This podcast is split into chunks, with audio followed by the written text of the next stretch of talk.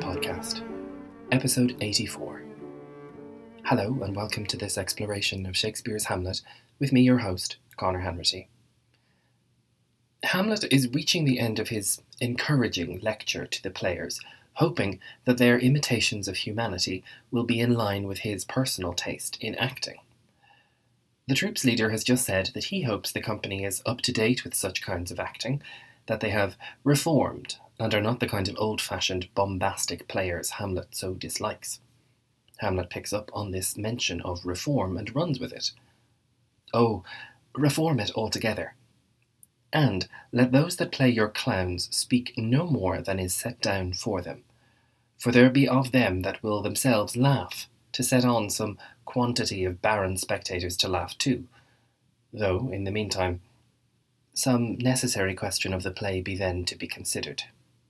That's villainous, and shows a most pitiful ambition in the fool that uses it. Go, make you ready. Rather than just taking a few steps in this new direction, indifferently, as the player had said, Hamlet insists that they should reform altogether. And then he moves on to the clowns, perhaps the most notorious improvisers and tricksters in the Elizabethan theatre company.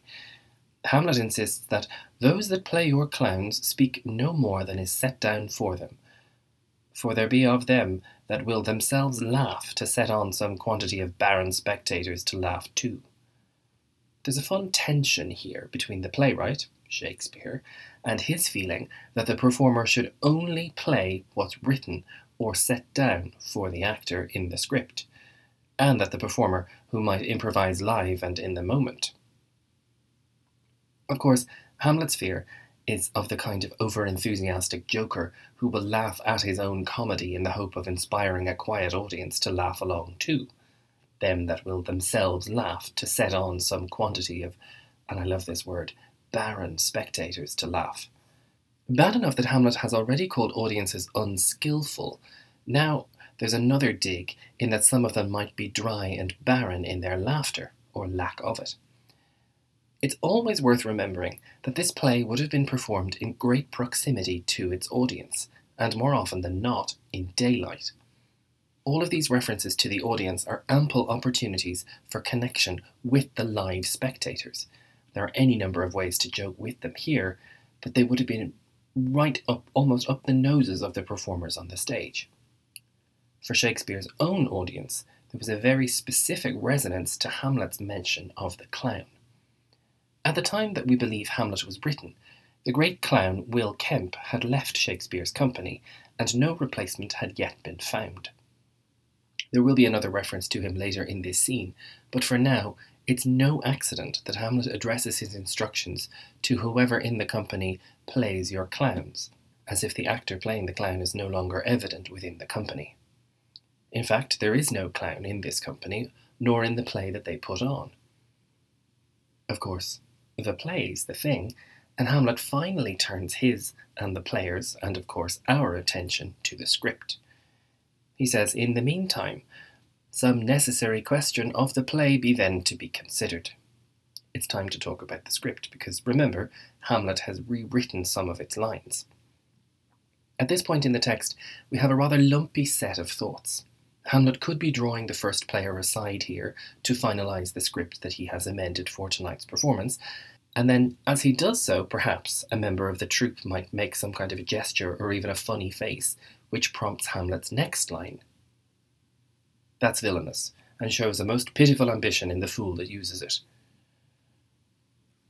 Another comment on the kind of acting that Hamlet doesn't enjoy. Editors, who understandably tend to prefer things that show up on the page rather than on the stage, have also suggested that Hamlet is pointing out something in the script. And there was even a tradition of inserting examples of quote unquote bad acting here, so that some performers could have a little turn while the show is being prepared. There's been so much build up to this performance that it's no bad thing to have a little meta theatrical enthusiasm before the main event.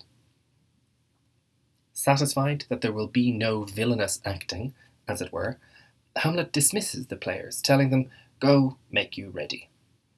As the actors are leaving, Polonius, Guildenstern, and Rosencrantz arrive. Hamlet is at this point as happy to see the awkward trio as he ever will be, and he brightly greets Polonius. How now, my lord? Will the king hear this piece of work? Polonius tries to be smart, and he replies, And the queen too, and that presently. Not only the king will watch the show, but the queen will also, and not only that, they are ready to watch it immediately, presently. So Hamlet tells Polonius to inform the actors that it is approaching showtime. Bid the players make haste. Polonius exits to summon the company to their places, and Hamlet is left looking at Rosencrantz and Guildenstern. As ever, there isn't a great deal of spark from either of them. Hamlet presumably has better things to be doing than trying to make small talk with them, and yet there they are, with nothing at all to say. So he invents a job for them. Will you two help to hasten them? The awkwardness is a little alleviated, and the dynamic duo agrees and then exits. We will, my lord.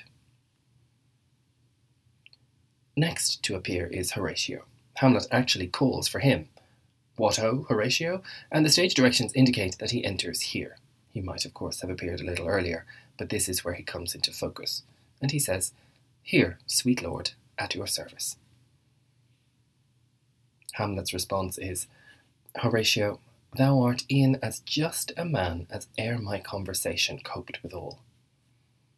Beset as he is with twits like Rosencrantz and Guildenstern, Hamlet very much appreciates the friendship of someone like Horatio. He compliments him, saying, Thou art e'en as just a man as e'er my conversation coped withal. Horatio is as just, and this could mean honest, decent, fair, or even judicious, as any man he's ever spoken with. Coped here doesn't really mean the sense of suffering and forbearance that we might think today, so much as whatever his conversation encountered, but the sense that the conversation with less great men than Horatio is something to cope with is, of course, useful too. Horatio is a good man, and Hamlet is glad of him. The friend is also humble, and he starts to protest, saying, Oh, my dear lord, but Hamlet cuts him off before he can say anything self effacing to contradict the compliment. Nay, do not think I flatter. For what advancement may I hope from thee that no revenue hast but thy good spirits to feed and clothe thee? Why should the poor be flattered? Before Horatio even gets such an idea out of his mouth, Hamlet insists that he's not flattering him. Nay, do not think I flatter. He's eager to point out that his feelings toward Horatio are true because Horatio technically has nothing to offer him. There's nothing that Horatio has that Hamlet might want to gain by being nice to him. For what advancement may I hope from thee, that no revenue hast but thy good spirits to feed and clothe thee? What could Hamlet gain from Horatio, who has no source of income other than his charm? Why would he flatter someone who has nothing he needs? Why should the poor be flattered? Hamlet is on the brink of another long set of ideas here, an attack on yet another kind of artifice, and this time it's against flattery, which he very clearly resists. There's something of a pattern to Hamlet's speeches and outpourings of thoughts, as we've seen them in recent scenes. He lamented dishonest women in front of Ophelia, who wasn't technically being truthful in the scene, but isn't nearly as dishonest as the other agents at work therein. Then he's just spoken out against bad acting with the troupe of players whose work he so admires, so presumably they're good actors. And now he's talking about false friends and flatterers with the one true friend and ally he has in this rotten state. I think it's fascinating that Shakespeare has Hamlet pour out these thoughts to and in front of people who represent their opposites.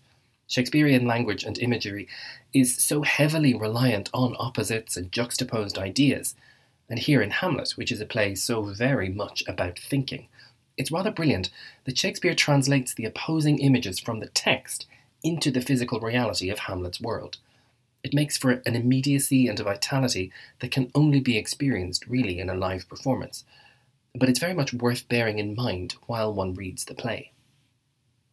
Hamlet has plenty more to say about flattery and about his genuine friend Horatio, and we will continue the conversation in the next episode. For now, true friends, thank you very much for listening, and do be sure to check out the website, thehamletpodcast.com, and the show notes section for this episode, where I'll put in a little fun feature on Will Kemp the clown and all the Shakespearean roles we believe he created. I'll speak to you next time.